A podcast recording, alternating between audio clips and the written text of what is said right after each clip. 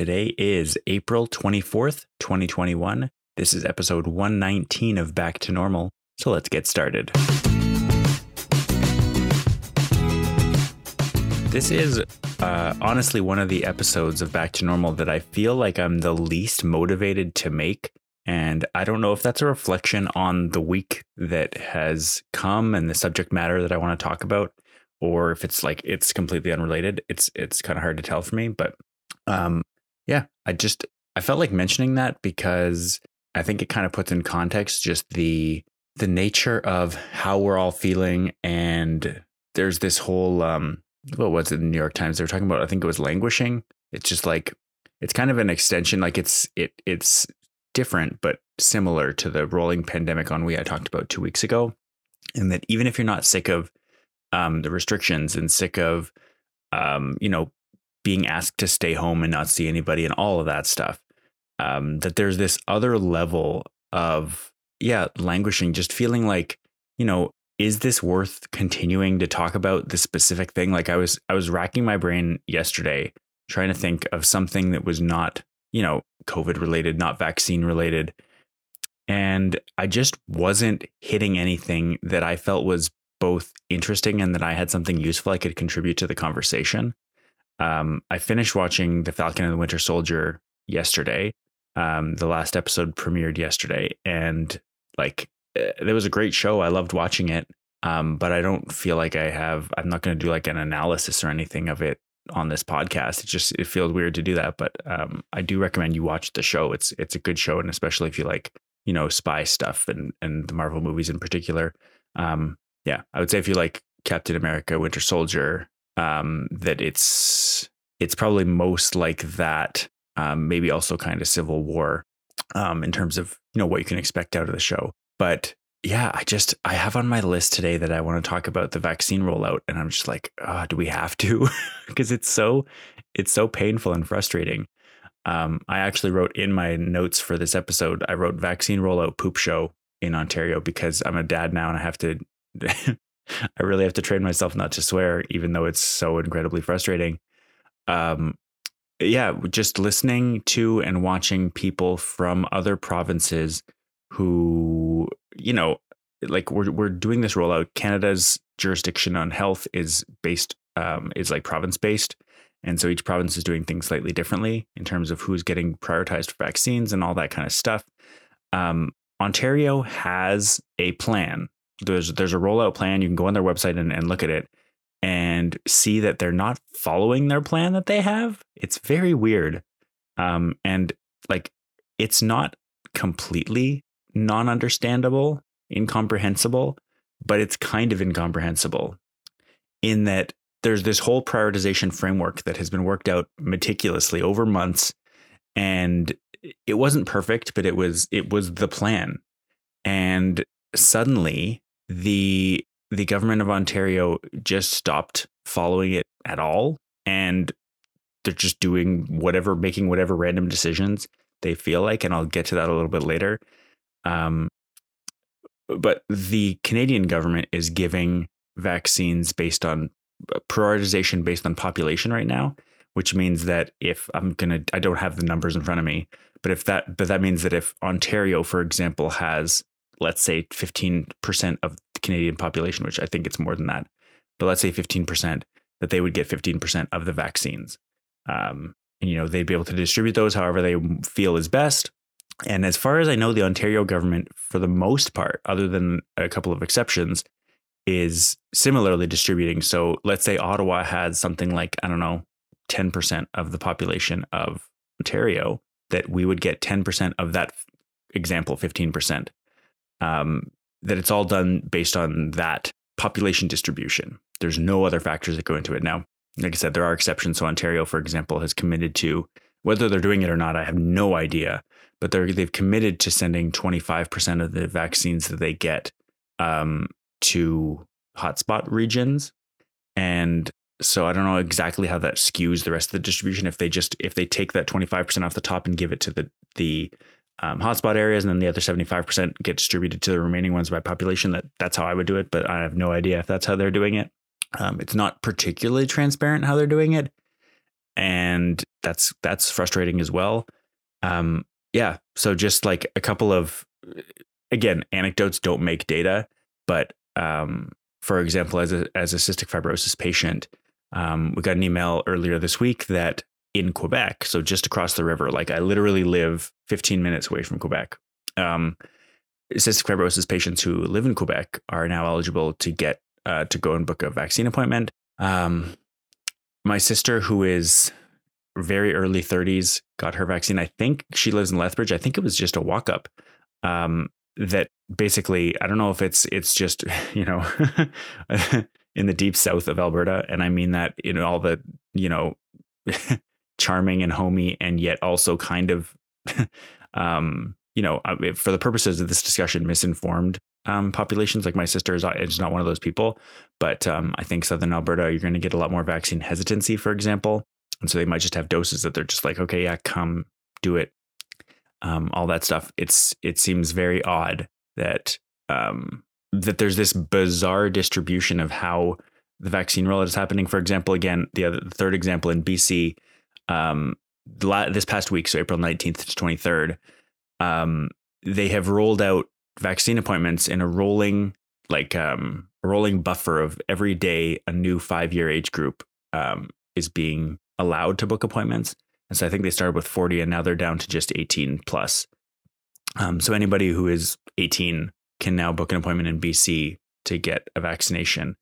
And it just feels like I don't know exactly how it makes sense that those that the situation that I just described in BC and the situation that is happening in Ontario are in any way in the same universe, considering that um, the parameters for the number of vaccinations they get uh, are the same. Um, given that basically the only people in Ontario who are being prioritized right now um, are generally people over 40 and and then there again hotspot regions you might happen to get a mobile vaccination clinic pop up which you then just have to stand in an enormously long line for. Um, and who knows how many doses they have who knows how like you know there's there's all these caveats to getting one like that. It's basically a lottery system. Um, you kind of have to be watching for the right information and get the right information at the right time when you have the right availability. It's it's just random. Um yeah it's very frustrating. Um they it basically like what i have written here and like basically the feeling that i've been having about about all this in ontario um is that things are constantly changing. It seems like nobody knows what they're doing in terms of actual decision making, and they're all just, you know, it seems like they're changing things on a whim based on whatever information came up last. And watching Doug Ford's tearful press conference from his mother's, his late mother's home, which is very weird because he's isolating right now because he was exposed to COVID, even though he's got um, a he's got the first dose of the vaccine, so he's probably fine. But you know, precautions are precautions. It is what it is. Um, yeah, he gave this tearful press conference that I don't believe because, like, it basically the the the feeling that I got was that he just started listening to these stories now somehow. Like he was he might have heard them before, but he wasn't actually listening. And like whatever sob story he hears most recently um, is suddenly prioritized, and like it's such a weird thing because it doesn't that doesn't seem fair. It seems like um, the they have this board of of decision makers, this task force um, of medical experts who made these recommendations, who set up this this plan, and it's just being changed randomly. And one example of that is so yesterday, um, pregnant women were were prioritized in Ontario. So basically, and it, again, there's a whole bunch of like information's all over the place.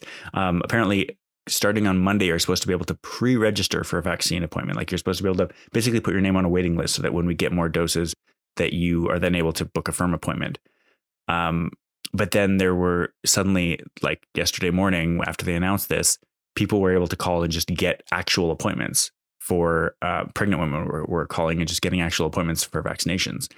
And it's just like it's all over the place and it feels like if you get lucky and or can like social engineer hard enough that you can just get an appointment get a vaccine and it doesn't seem it doesn't have any kind of air of fairness or you know ethics or anything. It's just it just seems random. Um there's probably something more sophisticated going on behind the scenes i suspect. Like for example um pregnancy with with you know with pregnancy with um, anything to do with children, especially in utero or very very very young children, there's always this strong desire to go with the least risky option. Um, and so this brand new vaccine platform, um, these new vaccines that have only been going into people for less than a year, even in the very, very earliest of trials, like there's always this desire to wait on data and and um, trials specifically based on pregnant women, all that kind of stuff. But you know, when there's such a strong benefit, and there was a story that came out um, earlier this week um, about how pregnant women in Canada are like getting more severe COVID and and are like I don't know if it's more likely to get it. Um, this has been true all along, but it felt like again it's it's this whole anecdote. It's this whole based on whatever sob story came up most recently. So this pregnancy sob story came up um, in the newspaper, and I'm not saying that it's incorrect information, but it's just a complete audible on the plan that was had, which were where pregnant women were initially like told, "You're not going to get it. We're not going to give it to you. It's not approved." Um, they're now being it's flipped completely on its head and it's being prioritized. Like I get there, there's a whole, um, you know, you can make a d- decision based on evidence, and that does happen. But in Ontario, it doesn't feel like this particular decision was based on evidence. Based on everything else that's happened in this rollout, being completely random, it feels um, it feels like someone on in the cabinet basically made this decision because um, it, it's just so everything else we have, every other example we have of decisions being made like this, were not based on evidence. They were based on completely random whims of whoever is in that that particular position of power or influence. Um, and so there's every chance. I'm I'm willing to believe that there's every chance that they looked at the da- data, saw that pregnant women were, you know, one of the at-risk group that should be prioritized higher, um, but it does feel slightly weird. And like being somebody who has a hereditary um, disease that affects your respiratory system very strongly, um, it feels like that should be prioritized as well. And it's like, can I, if I can get an op ed into the Toronto Star about uh, cystic fibrosis patients, am I going to be able to get cystic fibrosis patients on that list too? Like the same way that it happened for pregnant women? Is that a thing?